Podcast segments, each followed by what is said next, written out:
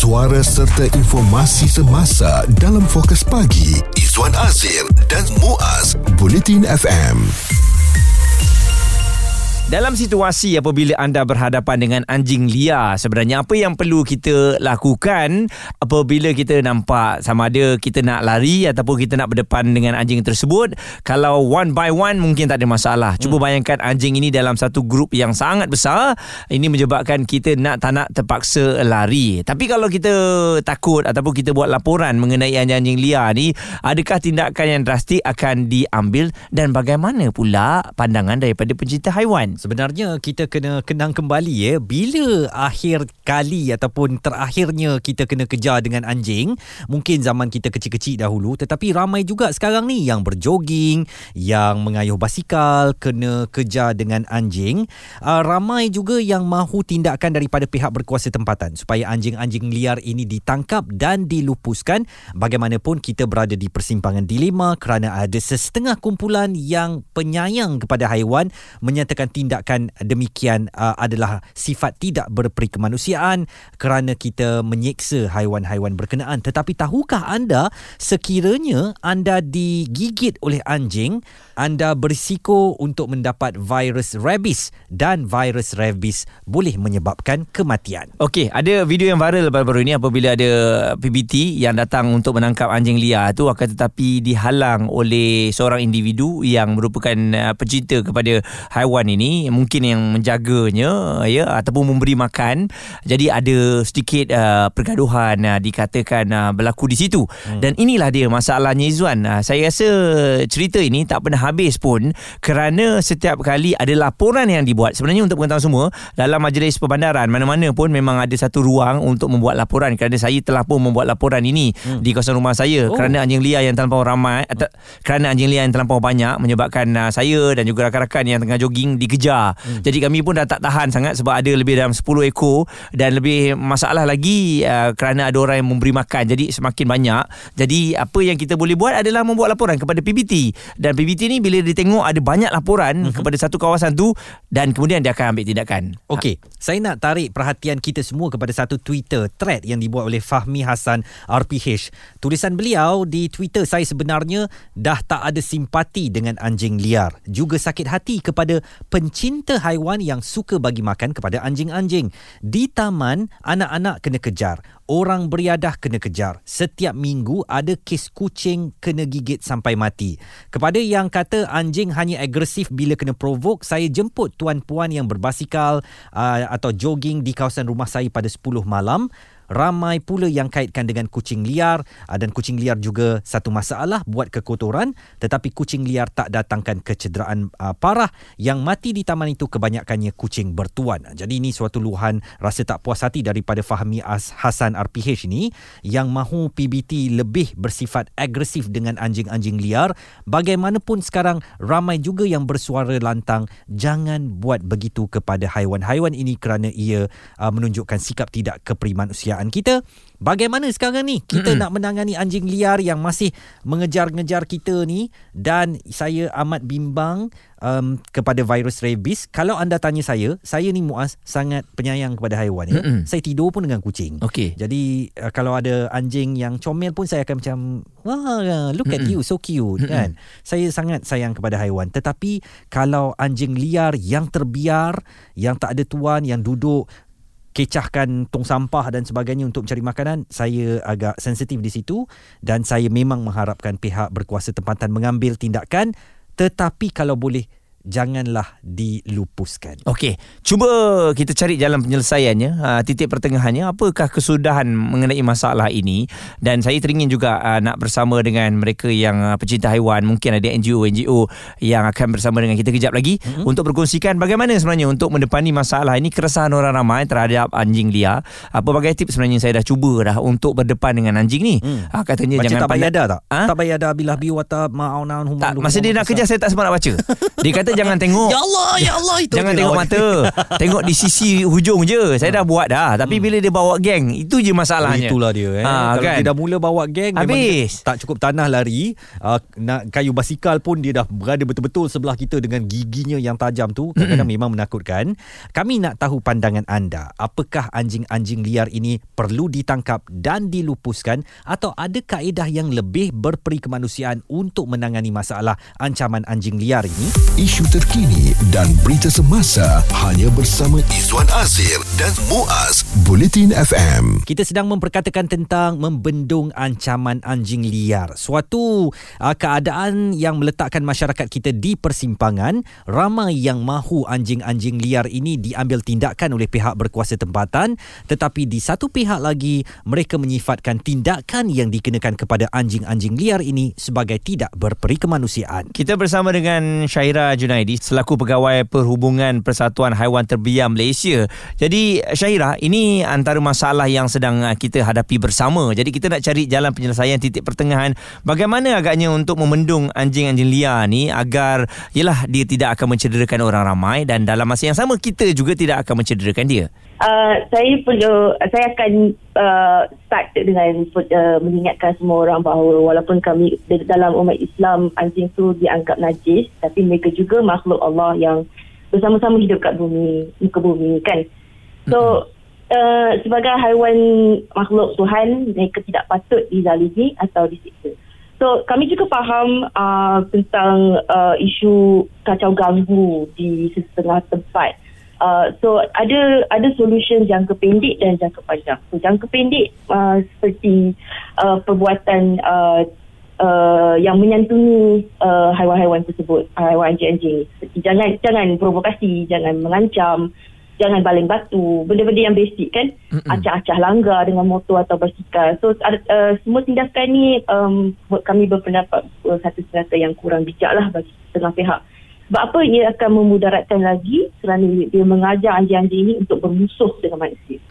Uh, so um, jangka pendek lagi, apa yang kita boleh buat kalau kita berserempak dengan sekumpulan anjing? Like uh, seperti yang dikatakan kalau kita di pasar atau pergi ke tempat yang uh, yang memang ada uh, sekumpulan anjing ni uh, first of all kita boleh like say kita pergi jogging lah kan like, kita boleh bawa like uh, uh, makanan anjing or kibbles makanan uh, kering atau basah uh, kita just letak di tepi jalan. Confirm mereka tidak akan uh, insyaAllah lah mereka tidak akan kejar kita sebab mereka sebenarnya tengah mencari makanan juga Syahira, tetapi ramai juga yang menyatakan bahawa tindakan memberi makan kepada anjing-anjing ini yang menukarkan mereka menjadi anjing-anjing yang agresif apabila tidak ada makanan disediakan kepada mereka. uh, menyukarkan sebab tak ada makanan ke apa maksud awak? Betul. Maknanya Ah, mereka so- akan bersifat agresif apabila cuba mendekati orang dan tak dapat makanan kerana Ah. tidak tidak ada makanan maka mereka akan bertindak agresif. It, it, okay, itu it, uh, nanti jangka panjang nanti ada lagi satu solution. Jangka pendek lagi tadi uh, kalau kita memang betul-betul berdepan dengan mereka. Kalau let's say kita nak makanan. Memang first of all, let's say kita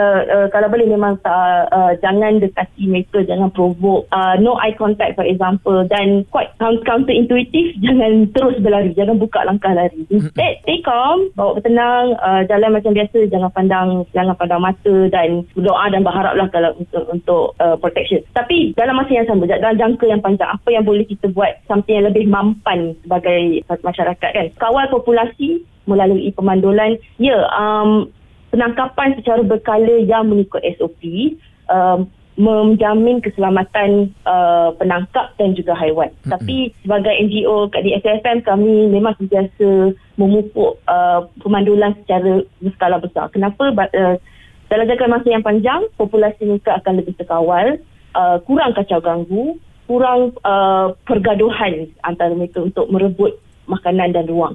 So itu solusi jangka yang panjang. So banyak lagi uh, uh, persatuan kami yang uh, cuba uh, put forward yang um, kami rasa solusi yang uh, yang lebih mampan lah. Mm-hmm. Bukan setakat tangkap dan lupus kerana kalau tangkap dan lupus tanpa uh, alternatif lain, kita akan tangkap selama-lamanya. Faham tak?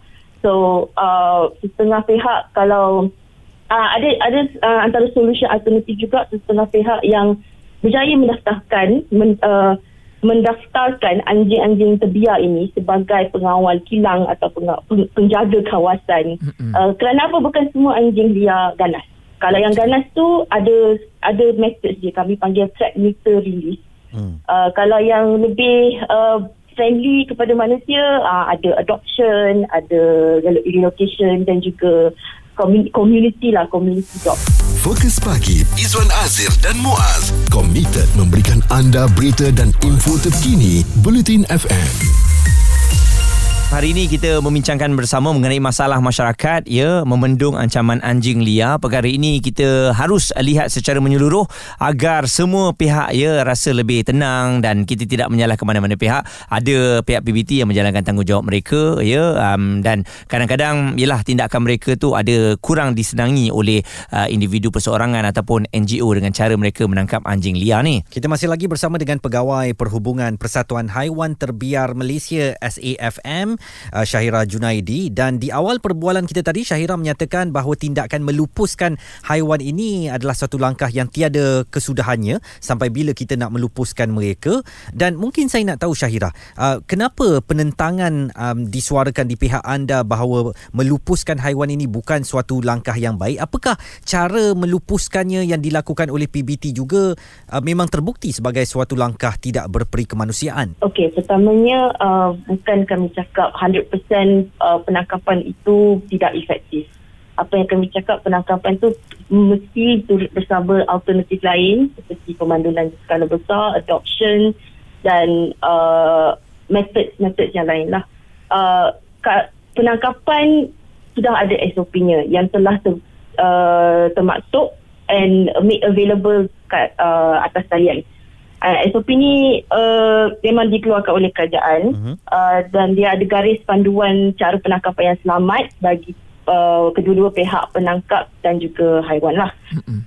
So apa yang uh, berlaku baru-baru ini yang menyebabkan uh, orang awam dan juga pihak NGO uh, agak tidak uh, setuju adalah kekerasan yang melampau setengah pihak PBT lakukan semasa penangkapan. Uh-huh. Kalau kita ada satu kes yang um, seorang pem, uh, penjaga haiwan ini dipukul uh, oleh sebuah pihak BBT dan uh, benda itu telah melanggar SOP lah pada pendapat kami sebab SOP tidak mengatakan untuk memukul ma- ma- haiwan maupun pemilik haiwan itu sendiri. Mm-hmm. So, um, jikalau standard operating procedure ini uh, diteliti dan diberi cukup latihan kepada petugas-petugas BBT, uh, ia sudah memadai garis sebagai garis minimal uh, cara yang selamat untuk mengendali penangkapan. Okey. Dan Syaira, pesanan awak kepada mereka yang sesuka hati buang um, ataupun biarkan anjing liar ni bila hmm. mereka tak nak jaga, saya sendiri uh, melihat di depan mata saya apabila mereka letakkan di kawasan yang kosong dan akhirnya dia akan membiak dengan banyak eh.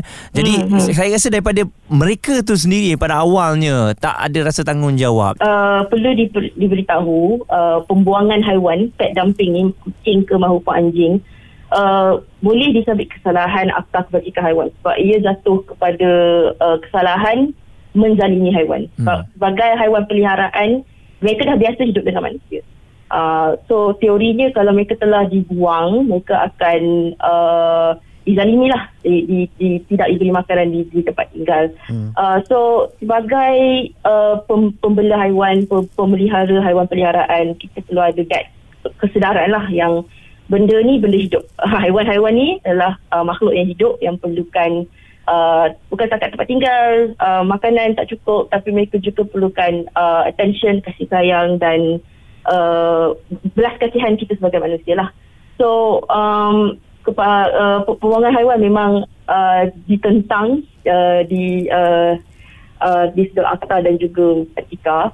Uh, so perlu ada kesedaran itulah sebelum uh, uh, dis, uh, membuat keputusan untuk mendapatkan haiwan peliharaan tu uh, either adopt daripada shelter instead of uh, buying dan spay uh, um, sila uh, mandulkan haiwan-haiwan anda. Syaira Junaidi, Pegawai Perhubungan Persatuan Haiwan Terbiar Malaysia SAFM yang turut menyeru kita supaya memandulkan haiwan-haiwan peliharaan kita supaya mereka tidak membiak dengan begitu banyak dan uh, akhirnya kita akan buang mereka di jalanan. Pendapat, komen serta perbincangan fokus pagi. Izwan Azir dan Muaz Bulletin FM. Bagaimana kita nak membendung ancaman anjing liar dan semua daripada kita saya yakin memiliki pengalaman pernah kena kejar dengan anjing yang kebanyakannya tidak bertuan duduk di pinggir-pinggir jalan secara berkumpulan dan apabila kita lalu kita tak cari pasal dengan mereka pun mereka akan menyalak kepada kita dan akhirnya mengejar kita. Cuma tergantung kepada diri kita sendiri. Sama ada nak bersifat tenang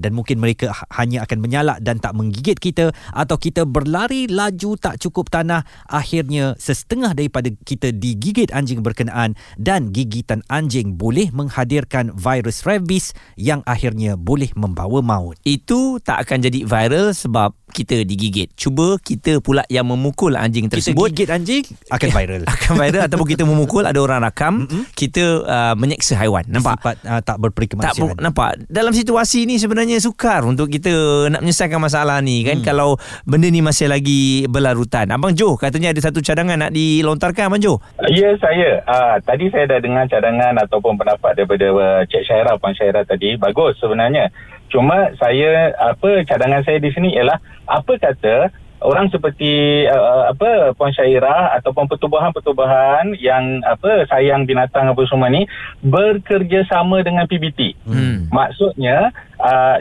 sekiranya PBT dapat aduan untuk kawal anjing atau tangkap anjing-anjing liar yang berlebihan ni, mereka boleh hantar terus ke uh, mana-mana apa uh, pertubuhan ataupun rumah-rumah uh, apa haiwan. Ah jadi kerana oleh kerana mereka memang sayang haiwan. Jadi kita hantar pada mereka untuk sama ada dimandulkan oleh kerana overpopulation contohnya.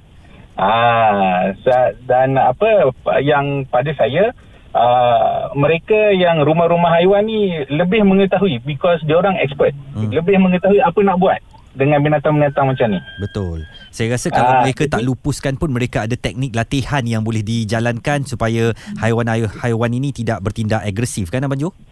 Betul. Jadi maksudnya instead of kita saling salah menyalahi dan tuduh orang ni tak sayang binatang, apa binatang tu perlukan kasih sayang apa semua, apa kata kerjasama. Maksudnya uh, penduduk tempatan kalau berlaku masalah overpopulation ataupun ada binatang bertindak liar, hubungi PBT, PBT datang tangkap, hantar kepada rumah haiwan di mana uh, rumah haiwan ni ialah uh, tempat lindungan haiwan ni ialah tempat yang paling baik untuk binatang-binatang yang tiada lindungan. Saya juga nak menyantuni satu WhatsApp yang dihantar daripada Salmi di Cyberjaya. Tulisannya pengalaman anak-anak dan suami diserang anjing dan dia hantarkan um, satu video ya bagaimana pengalaman dikejar anjing ini mm-hmm. uh, bukan anjing liar sebaliknya anjing yang bertuan tapi mungkin sejenis baka yang garang. Saya tak pasti sama ada ada akta um, anjing yang boleh Oh, Hmm. Itu video yang tu lah Oh, yang dikongsikan lah. Saya, saya sambil-sambil sambil tengok juga video Ha-ha. dia ni. Memang anjing bertuan yang tiba-tiba menyerang Betul. orang tu tengah naik motor. Ha ah. Oh, jadi ni satu benda yang serius juga Ya, dan yang saya bila berlaku macam tu. Izwan, saya satu sa- dah tahu dah. Jawab dia sorry ya, sorry ya. betul. Sebab anak saya pernah kena depan mata saya apabila um, dikejar oleh anjing ni kan dan Mhm. uh, digigit eh.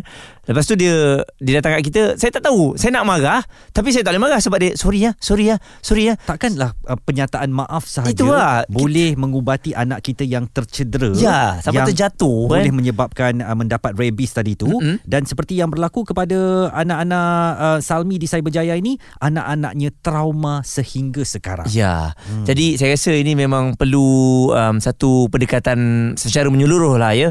Bukan saja NGO, PBT, malah masyarakat, ibu apa, anak-anak kena tahu mengenai um, bagaimana tindakan anjing-anjing liar ni. Bincang, debat dan pendapat bersama personaliti TV dan radio. Izwan Azir dan Muaz Fokus Pagi di Bulletin FM. Kita sedang memperkatakan langkah yang boleh kita ambil untuk membendung ancaman anjing liar. Uh, saya tak pernah kena gigit lah dengan anjing tapi kena kejar tu biasa. Tetapi kucing liar pun bahaya juga ya kalau dia menyerang kita walaupun kesnya memang sangat kecil. Saya pernah kena cakar dengan kucing mm-hmm. dan memang perlu segera dapatkan rawatan doktor kerana kita tak tahu apa yang terkandung uh, di balik kuku kucing tu. Tetapi kalau kena gigit dengan anjing anda memang perlu ke doktor kerana anda ber potensi atau berisiko untuk mendapat virus rabies. Okey dan uh, satu lagi solusi yang kita lihat ya um, sebab uh, apabila melibatkan PBT kita semua sedia maklum bahawa kos uh, untuk tangkapan ini agak tinggi begitu juga untuk mandulkan anjing liar. Uh-huh. Begitu juga untuk mandulkan anjing liar dan ini antara pendapat dari Datuk Johari Anwar yang merupakan mantan Datuk Bandar Subang Jaya. Kita juga berhadapan dengan anggota uh, bilangan petugas yang terhad sekaligus menyebabkan keselamatan uh, petugas di lapangan ni menjadi cabaran eh, untuk kita pastikan. Sebab kita sedia maklum pada ketika ini juga telah berlaku wabak yang kita panggil wabak rabies. Jadi apabila berlakunya wabak rabies ini kita telah pun apa ni uh, memberikan vaksin uh, kepada kepada uh, anggota staf kita yang melakukan tangkapan ini. Jadi without apa ni memberikan vaksin ini tadi kemungkinan kalau kita melakukan tangkapan dan mereka ni digigit ataupun sebagainya wabak ini boleh menyebabkan apa ni uh, virus itu sebab menyebabkan uh, apa ni penyakit uh, kepada kepada kepada anggota kita. Kami nak bawakan kepada anda juga pandangan daripada YB Said Sadiq tentang langkah yang boleh diambil untuk membendung ancaman anjing liar. We need to find a humane middle ground to solve this issue once and for all. I'd like to humbly propose three suggestions. Number one, being the parents of our pets, we must take accountability and responsibility. Spay them if necessary, especially if we can't afford to take care of their breed. Their health, cleanliness, and whereabouts are our responsibility. Number two, the authorities should work closely with animal welfare NGOs in coming up with strict SOPs which are humane and effective. There are many NGOs which already promote and subsidize the vaccination, adoption, and neutering of unwanted dogs and cats. We should promote this more. SOPs created should also be humane. Animal cruelty is never justified. Number three, adopt. Do not shop. There are tons of animal shelters out there overflowing with cats and dogs, waiting to be placed in new, loving homes. Jadi itu antara tiga cadangan oleh YB Syed Saddiq yang dia berkongsikan di Instagramnya Izzuan. Um, Toby ya, dia punya kucing pun mati akibat digigit oleh anjing liar. Itu dia. Dan uh, saya nak membacakan satu WhatsApp daripada uh, Nawar ni ya, Nur Nawar yang menghantarkan kepada kami memberi makan kepada haiwan terbiar terutama di kawasan perumahan hanya akan attract more stress dan kacau ganggu. Um, dalam satu video PBT yang uh, viral itu, PBT tu tidak pukul tetapi orang tu yang halang petugas tangkap dan loop tu of course terkena uncle tu. Boleh tak kalau PBT menjalankan tugas jangan halang. Kemudiannya neuter lah anjing-anjing tu sebab each household layak bela dua ekor sahaja. Mm-hmm. Ada satu lagi Twitter yang uh, saya betul-betul tertarik ni. Aku pernah ada pengalaman dengan anjing liar ni tulis Fatin 1411 hampir accident sebab dia datang out of nowhere nak terkam aku tengah bawa motor dekat area taman. Nasib tak lajak masuk longkang. Anjing liar kalau lebih dari sekok memang dia berani ya kacau kau by the way aku animal lover tapi kalau dah jadi gini bahaya ada satu video yang tular juga di bawah tu bagaimana berkumpulan anjing ini secara berjemaah sedang mengerjakan seekor kucing Mm-mm. yang di lambung-lambung anjing Betul. berkenaan saya sangat simpati kepada nasib kucing tu. Jadi sebab itulah saya rasa benda ni ada satu pemantauan ataupun kerjasama yang erat lah dari semua pihak sebab PBT bila mereka menjalankan kerja mereka satu hal lah nak menangkap anjing liar ni dan kemudian apabila dihalang pula oleh individu-individu tertentu dah jadi kerja yang lain pula ya. Ha, jadi nak menyantuni semua benda ni semua pihak ni jadi sukar. Jadi kalau anda ada solusi ha, saya setuju dengan Abang Jo tadi kerjasama dengan NGO-NGO yang ada hmm. ha, mungkin PBT boleh hantar kepada NGO NGO boleh selesaikan masalah ini dari segi penjagaan dan juga mandulkan anjing liar ni. Itu salah satu uh, caranya. Tapi saya yakin um, kosnya juga akan meningkat lah. Bukan mudah untuk menjaga anjing liar yang banyak ni. Betul. Dan kalau boleh juga saya santuni satu lagi WhatsApp yang dihantar. PBT harus mewajibkan permohonan lesen bagi semua pemilik anjing bagi mengelakkan pemilik anjing buang anjing di masa hadap, hadapan. Pihak PBT harus memandulkan dan tagging anjing yang ditangkap dan sudah dimandulkan Setelah itu boleh dilepaskan kembali ke kawasan yang lebih jauh dari kawasan perumahan. Pemilik anjing harus mempunyai kesedaran untuk memandulkan anjing peliharaan mereka sendiri dan anjing terbiar berpunca dari pemilik yang tidak bertanggungjawab yang tidak memandulkan haiwan dan apabila haiwan mula membiak, pemilik akan membuang anjing-anjing tersebut. Pemilik yang salah lah. Hmm, Saya geram dengan pemilik ni lah. Pemilik juga ya. Kan ka, saya rasa kalau anjing-anjing ini dilatih dengan baik Mm-mm. dan mereka ni diajar eh kita garang dengan mereka, "Hey, you sit, sit" Hmm, kan. hmm. Mungkin mereka akan mendengar kata dan mereka tak menyerang tetapi apabila kadang-kadang mungkin anjing tu dah tua, kita dah bosan dengan dia, kita buang dia di pinggir jalan, akhirnya dia yang selama ni dapat makan dengan senang tetapi Betul. sudah sukar untuk mendapatkan makanan dan terpaksa berusaha mendapatkan makanan, akhirnya dia tidak ada jalan lain Mm-mm. dengan terpaksa menyerang orang. Saya fikir anjing pun ada perasaan lah kan Mesti. Dia kecewa lah bila hmm. tuan dia buang dia di tempat tertentu Betul. Jadi itu yang uh, tindakan agresif uh, berlaku Jadi sekali lagi uh, kita harapkan uh, benda ini tidak terhenti di sini Ya perkara ini harus dibendung bersama uh, Kerana tidak adil sebenarnya apabila kita betul-betul menyantuni haiwan-haiwan liar ni Akan tetapi uh, keselamatan anak-anak kita dan juga keluarga kita juga um, sangat-sangat berbahaya uh-huh. Jadi kita harapkan uh, kerjasama dan juga uh, perkara ini dapat dibendung serta-merta Betul. Jadi kami nak ucapkan terima kasih kepada anda yang uh, menghubungi kami melalui talian telefon dan juga WhatsApp bertalu-talu masuk pagi ni untuk memberikan pandangan dan mudah-mudahan uh, perkara ini dapat dituntaskan dengan baik uh, bukan sahaja oleh PBT tetapi badan-badan pencinta haiwan. Suara komuniti anda. Fokus pagi. Izwan Azir dan Muaz. Bulletin FM.